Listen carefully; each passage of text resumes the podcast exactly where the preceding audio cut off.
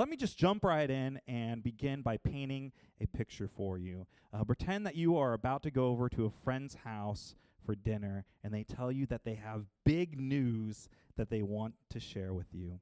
You're excited and you get everything ready, and you get a dessert that you prepare to share, and you head over there early in the evening.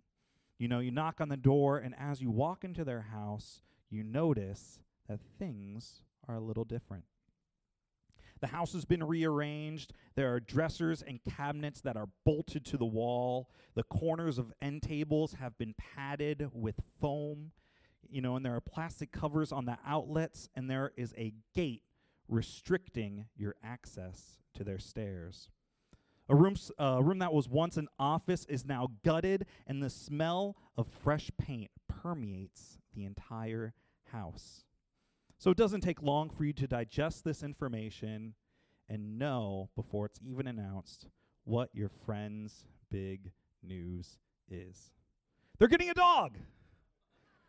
Just kidding. And believe it or not, there's a surprising number of photos on the internet of dogs wearing diapers.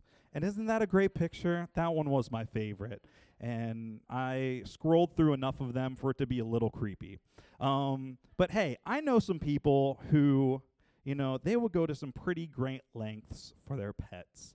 Um, but no, that's not the big news. The big news is that they're having a baby. And so my sister and brother in law actually had a baby just a few months ago, and I'm officially Uncle Bobby, and I cannot wait to meet my nephew, Josiah. And I was just gonna say, let's all let's just all say it together. Ready? Ah, thank you. So Josiah is discovering new things every single day. And it's crazy how you can see a transformation in a child as they start realizing they have things like arms and legs and um, and you can just see they're becoming more self-aware before your very eyes. While my nephew is discovering new things about himself and this world around him every single day, so are my sister and brother in law. They've had to learn how to completely change their schedules. They've had to reprioritize their whole lives, and they are learning how to change diapers and take care of another human being and they are learning new things about their son and themselves through it every single day. In 2 Corinthians, Paul is writing the church of Corinth to try to reconcile a relationship that has uh, gone a little south. This is Paul's second letter to them. And in his first letter, a lot of his work was to mend the relationship of those within the church. You know, there were people who were blatantly sinning. There were people who were showing each other up and bragging about their spiritual gifts. They were being selfish and picking sides of leaders to follow. And Paul was trying to unite a church that was in disarray. In his second letter, however, things have gotten even worse. The church that was once disunited has now become united, united against Paul. And in this letter, Paul has gone from trying to reconcile relationships of those within the church to trying to reconcile his relationship with the church and to reconcile their relationship with God. And that's where we find ourselves in 2 Corinthians chapter 5 if you'd like to turn there. In the midst of talking about Christ and his work on the cross, Paul takes a moment to remind the Corinthians that their lives aren't the same now that they know Christ the hostility they are having, the way they are behaving, is reflecting the old world and their old life. Paul takes a moment in the middle of his letter to remind the church who they are in Christ and what they are supposed to do because of their relationship with him. They are a new creation, reborn, and they are living in a new world, a world where Christ is king, and they are to be his ministers, messengers, and ambassadors of this good news. The old has gone and the new has come. So let's read together. Let's stand and read together uh, from 2 Corinthians 16 through 6 2. So from now on, we regard no one from a worldly point of view. Though we once regarded Christ in this way, we do so no longer. Therefore, if anyone is in Christ, the new creation has come. The old has gone, the new is here. All this is from God, who reconciled us to himself through Christ and gave us the ministry of reconciliation. That God was reconciling the world to himself in Christ, not counting people's sins against them, and he has committed to us the message of reconciliation. We are therefore Christ's ambassadors, as though God were making his appeal through us. We implore you on Christ's behalf be reconciled to God. God made him who had no sin to be sin for us, so that in him we might become the righteousness of God. As God's co workers, we urge you not to receive God's grace in vain. For he says, In the time of my favor I heard you, and in the day of salvation I helped you. I tell you, now is the time of God's favor. Now is the day of salvation. Let's pray. Dear Jesus, I just thank you for the work that you've done on the cross and that through it, through your resurrected life, that we are now a part of the new creation.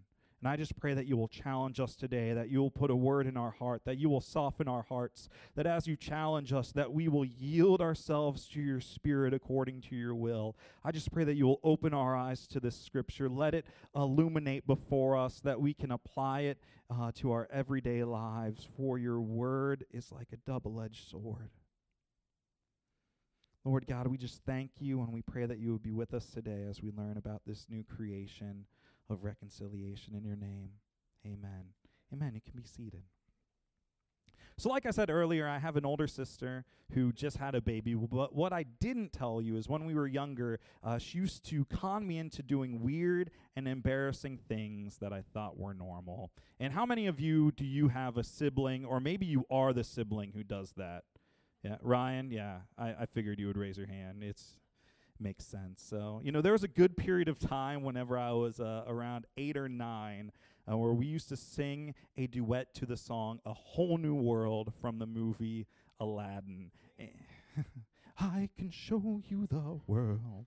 I know the whole thing, so don't don't don't call me out.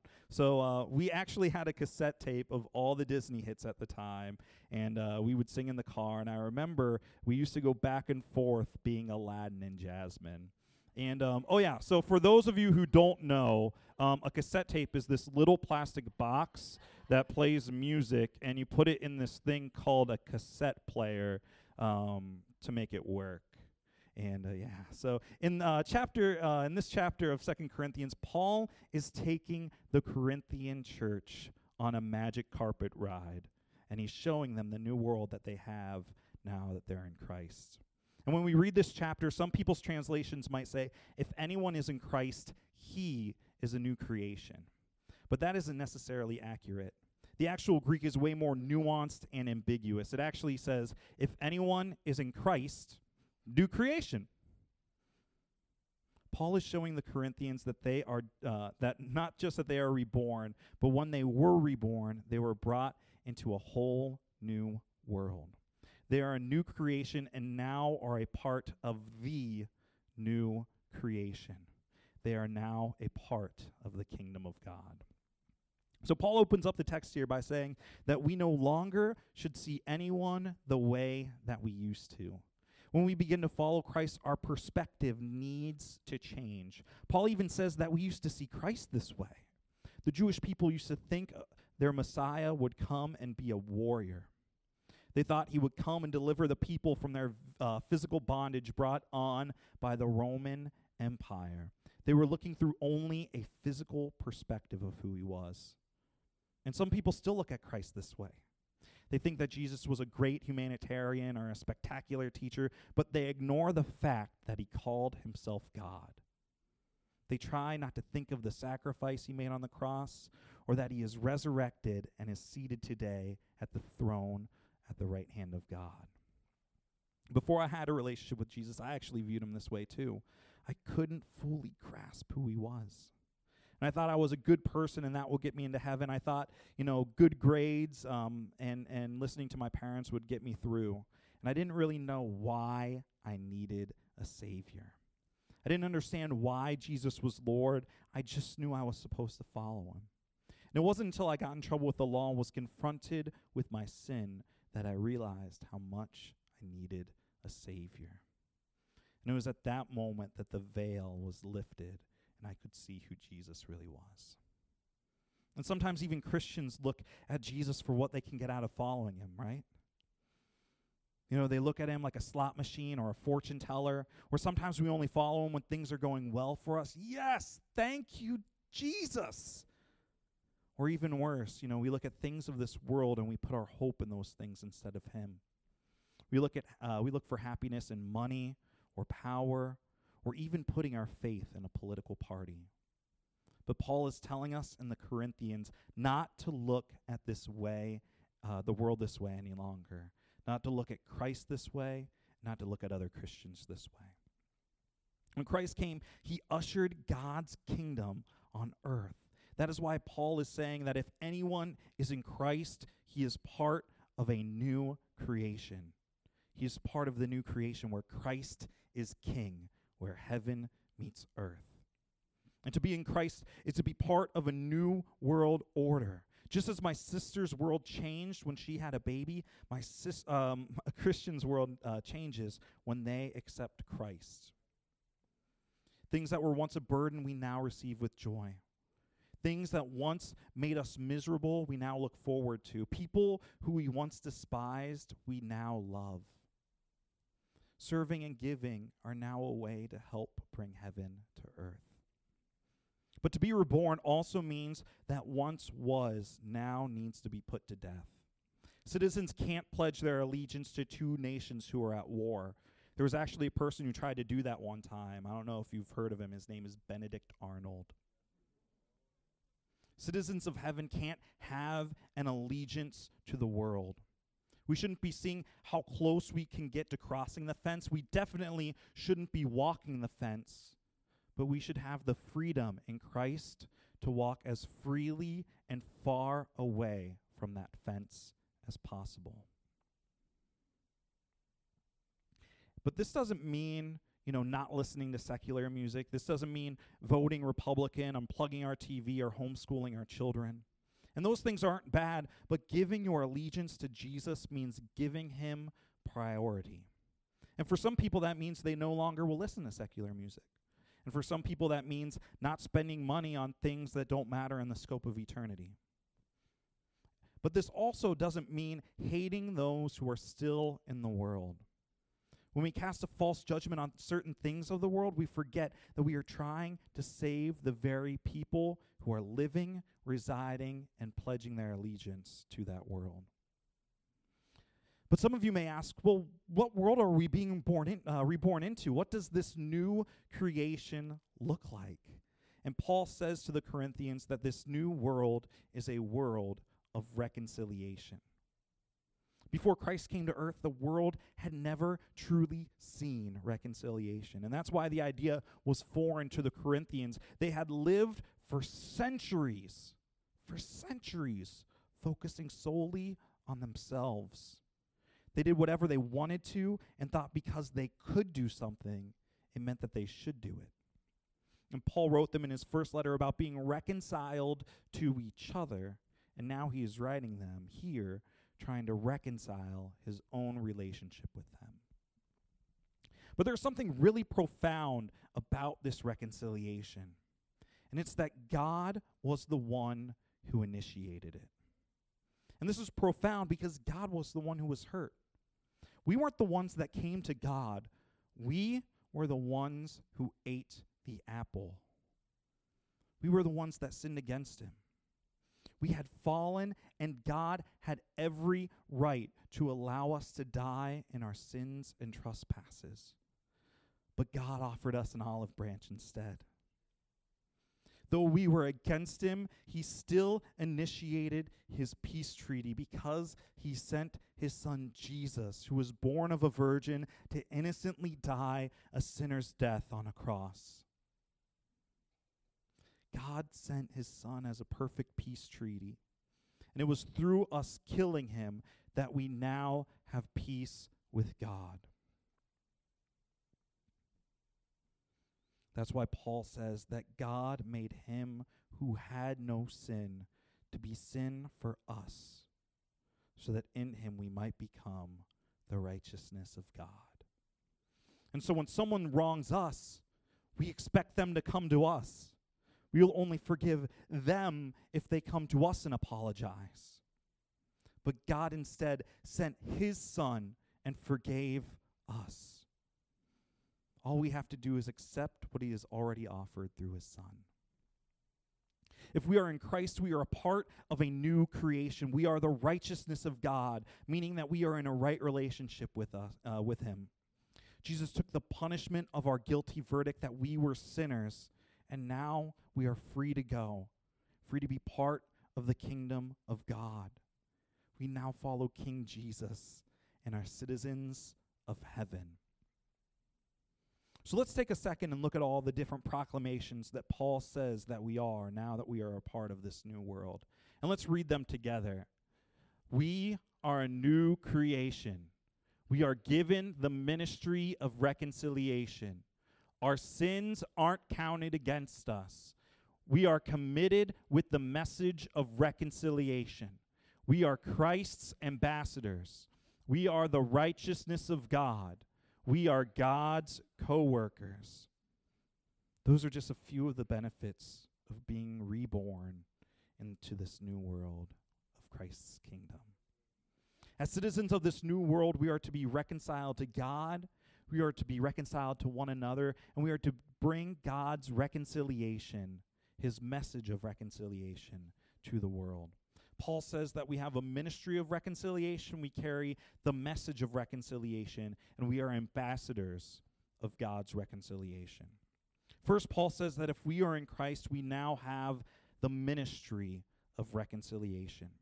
The word minister in Greek is actually the same word that is used for a house servant. So Paul isn't just saying that we have a ministry of reconciliation, but he's saying what that ministry is. It's a ministry marked by service. Paul is taking an old word that represented oppression and opposition, and he is redeeming it. We are no longer slaves to sin, but we are now servants of Christ. But what does this look like for each of us individually to have a ministry of reconciliation? Well, first of all, it's about actions more than it's about beliefs or intentions. We can say or believe anything we want about reconciliation or about this new world that we're living in, but if we aren't actually bringing God's kingdom to earth, then we aren't being servants of Christ.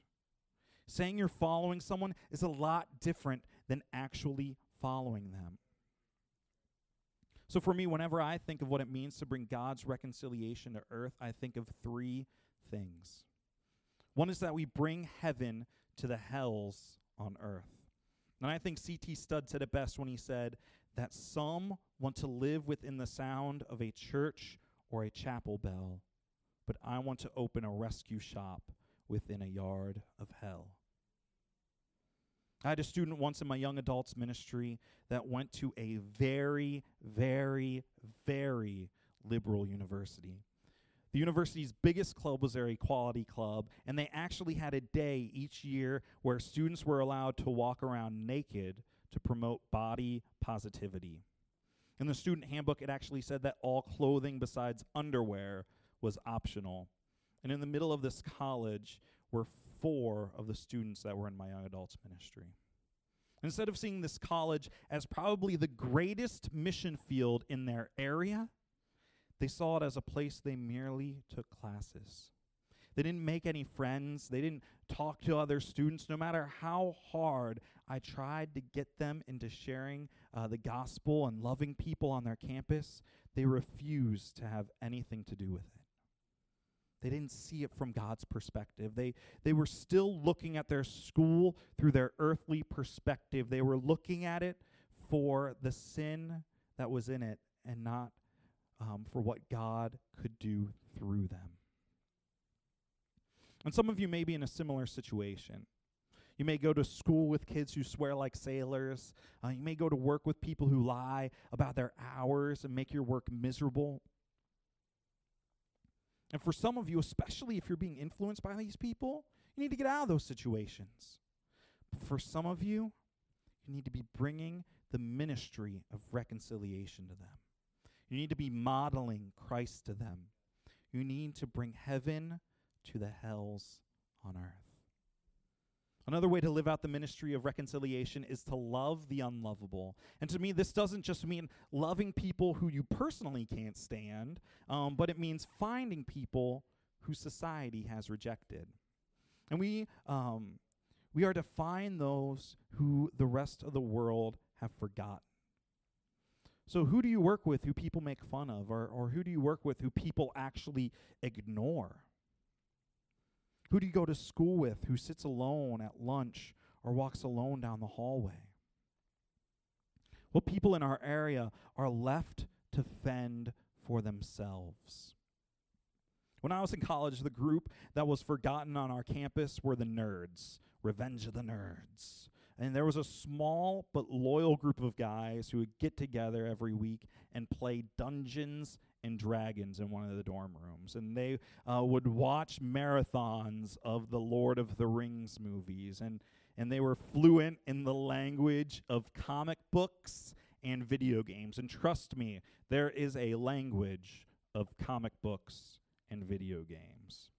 Um, they would go to meetups and they would actually fight each other with foam swords. And that is a true statement. They really did that, and they were in their 20s. See, no one really cared for them at our school. Um, but when I became a resident assistant, all the nerds fled to my hall because I uh, because they knew that I cared about them. I took interest in their lives, and you know, I actually cared about them. And um, and I took uh, interest in their lives because they were my friends. And even though I didn't play D and D and uh, only watched comic book movies and didn't actually read any of the books, uh, they welcomed me as one of their own because I welcomed them. And I'm still friends with a lot of them today. See, it's not hard to say uh, to say hi to someone at church who is alone or to ask how they're doing. And it doesn't take much to ask someone to lunch after service. It isn't hard to ask a coworker to lunch either. You just say, "Hey, you want to go to such and such for lunch?" As a couple, um, ask a couple over for dinner. Plan a play date with your kids. Ask a family over to play cards. You'd be shocked to find out how easy it is to find common ground with people. There are so many excuses we can come up with that will include people and love them. But it takes us being intentional. Loving the unlovable means seeking them out. The last way that we can live out the ministry of reconciliation is to go to war to bring others peace. There are great ministries that do this. They put their comfort aside in order to bring comfort and restoration to others. Reconciliation is about being at peace with God. So, what are we willing to do to share that peace with others? And for some, it's not getting coffee in order to support a missionary. For others, it means serving at the Muskegon Rescue Mission to help bring stability to people whose lives are riddled with instability. For some, it might be to volunteer at the pregnancy center so that young women will have more support going into motherhood. And my wife Kyle works at Love Inc. Uh, of the Tri Cities, and I love that she wages war every day to bring peace to people in our community. Going to war to bring others peace means that we are willing to go into others' mess so that they can get cleaned up. There are people who are out there that need support, they need help, and instead of helping, we are on the sidelines wondering why they can't get their act together. We need to strive to not judge those who are hurting. We need to put our comfort aside and share the gospel with people so that they can experience the comfort of being at peace with God. That those who are in the new world also carry with them the message of reconciliation, that message of peace. The message of reconciliation, plain and simple, is the message of the gospel. And last week, Pastor Jeff actually shared uh, the most concise scripture of what the gospel is, and it's in Mark 1:15 where Jesus says, "The kingdom of God is at hand. Repent and believe the good news." Paul repeats that same idea here in this verse. He says, The new world of reconciliation is here. Stop living in the old way of life. Jesus' ministry ushered in the kingdom of God. His death and resurrection sealed his defeat over death, hell, and the grave.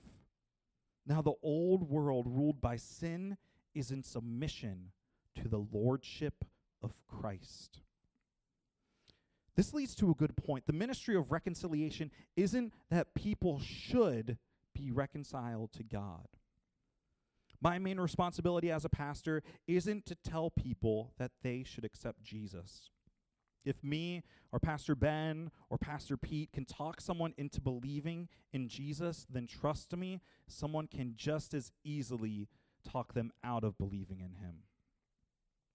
Our main responsibility as pastors and all of our main responsibility as Christians is to share with people who Jesus is, what he did, and what that means to us. God created us in his own likeness. We were made faultless, but instead of trusting in him, we took matters into our own hands. The life that humankind had was laid aside for the world we now live in, a world filled with lust and greed and war and hunger. We went to war against God when we decided we could do it on our own. But despite our rebellion, God sent his Son so that we could be forgiven of our sins and given eternal life. That is the gospel. That is the good news. To s- tell someone that they should believe in it, that isn't good news. That's good advice. Those who trust in him give him their allegiance as Lord of this world and the Lord of their lives. For that reason that we are reborn into his kingdom, and that's why we are his servants and ambassadors of reconciliation. To be an ambassador of reconciliation means that we are God's mouthpiece. We are heralds and representatives to mankind, but it isn't our relationship with Christ that gives us authority to be ambassadors. What gives us authority is the message of reconciliation that we carry. We are mere servants carrying a message sealed with the stamp of the Holy Spirit. And this whole world needs to hear that message. The gospel is a message sent by the King of Kings himself. We don't need to be timid or afraid or ashamed of who we are in Christ. We are his representatives here on earth. We are an extension of Jesus Christ because we are continuing the message of reconciliation. We are literally called Christ's body. Think of how amazing that is.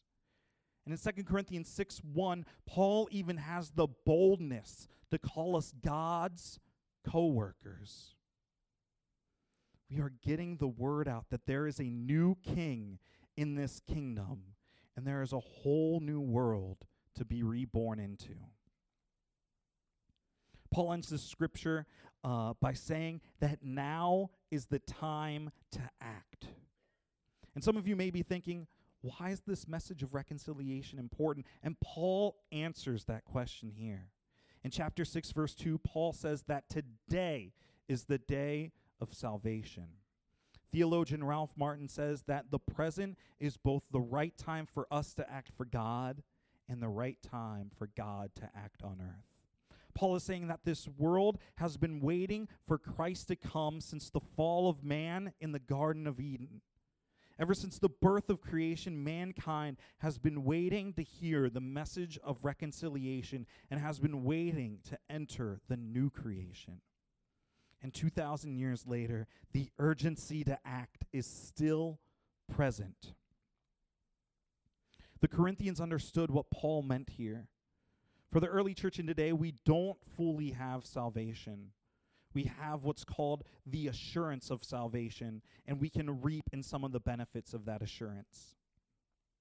The salvation process has begun in us, but we don't fully receive our salvation until Christ comes back to take reign of this new world. The new creation has begun in us, but we won't fully receive it until Jesus returns. We will receive our salvation when Christ says, Well done, good and faithful servant.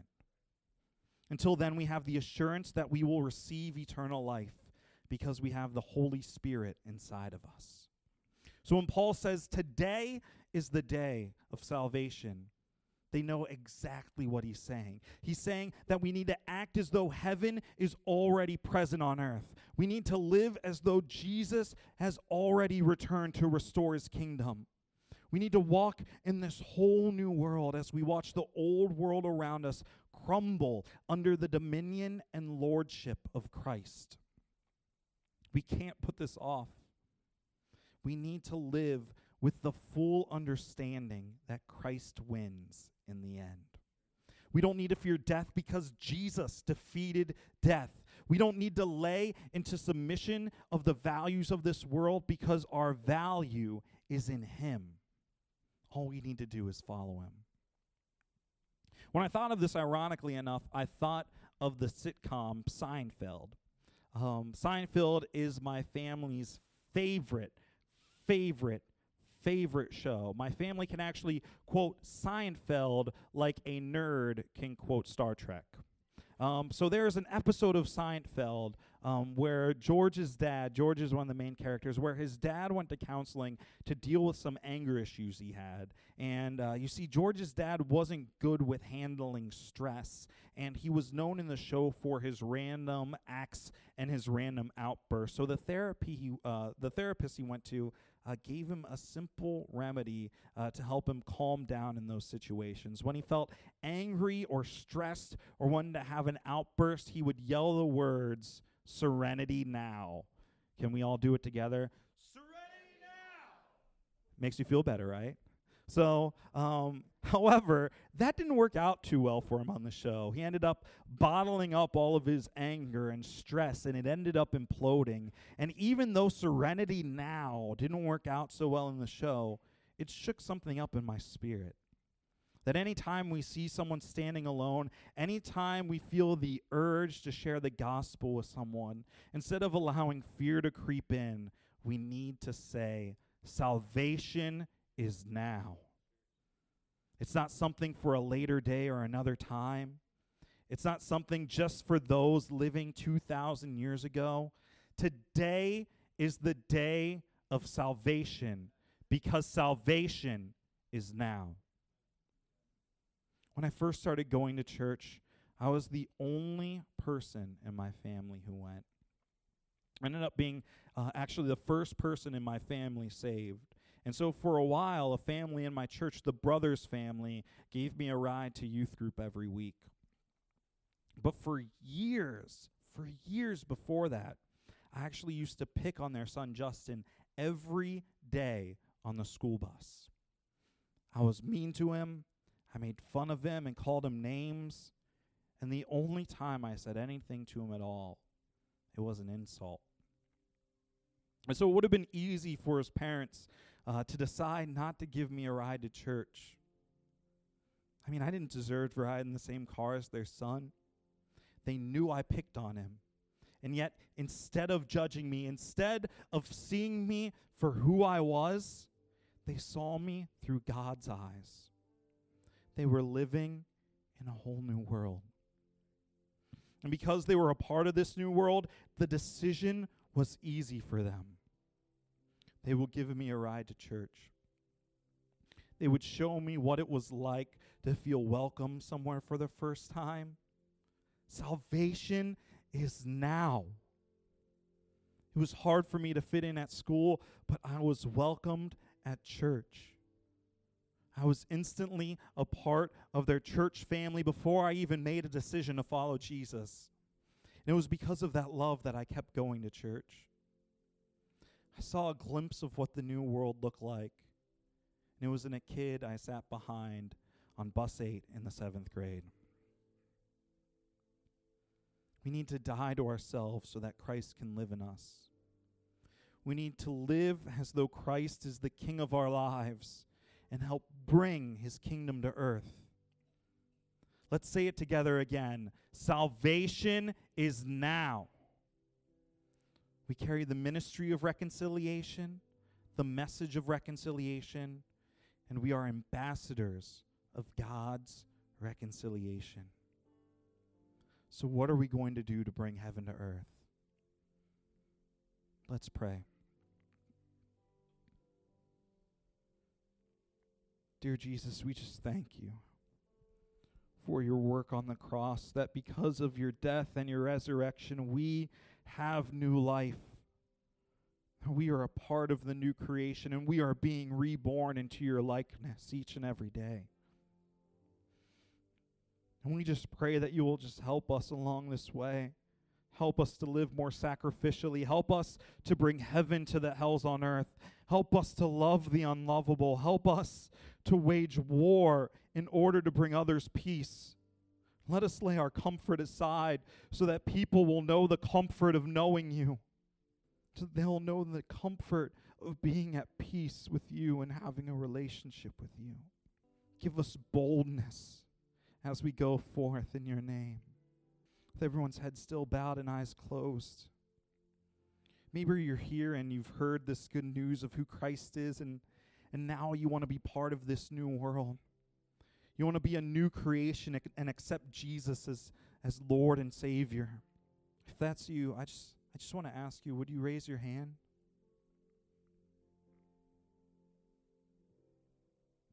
And maybe you're here and you've been reborn You've made that confession, but you still haven't given your allegiance fully to Jesus.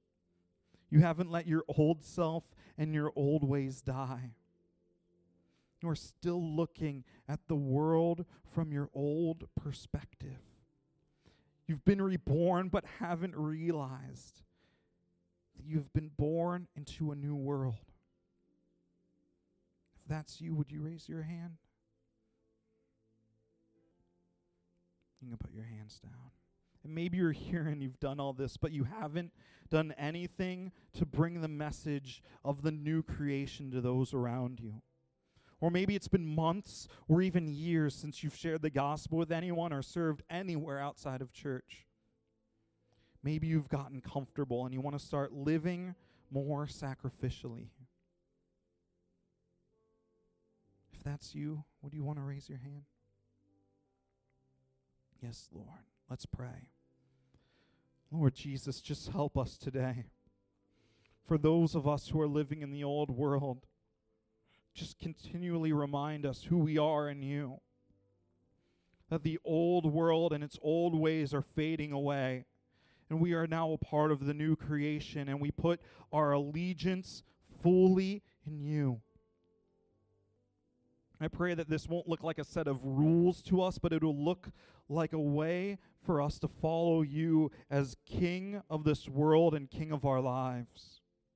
Pray for those of us who need help bringing this new creation into our world, those of us who need help sharing the gospel, those of us who need to bring this ministry of reconciliation to the world. I pray that you will give us boldness, that you will remind us that salvation is now, that people need to hear the message, and that we can have boldness because you are on our side as the King of Kings and the Lord of Lords.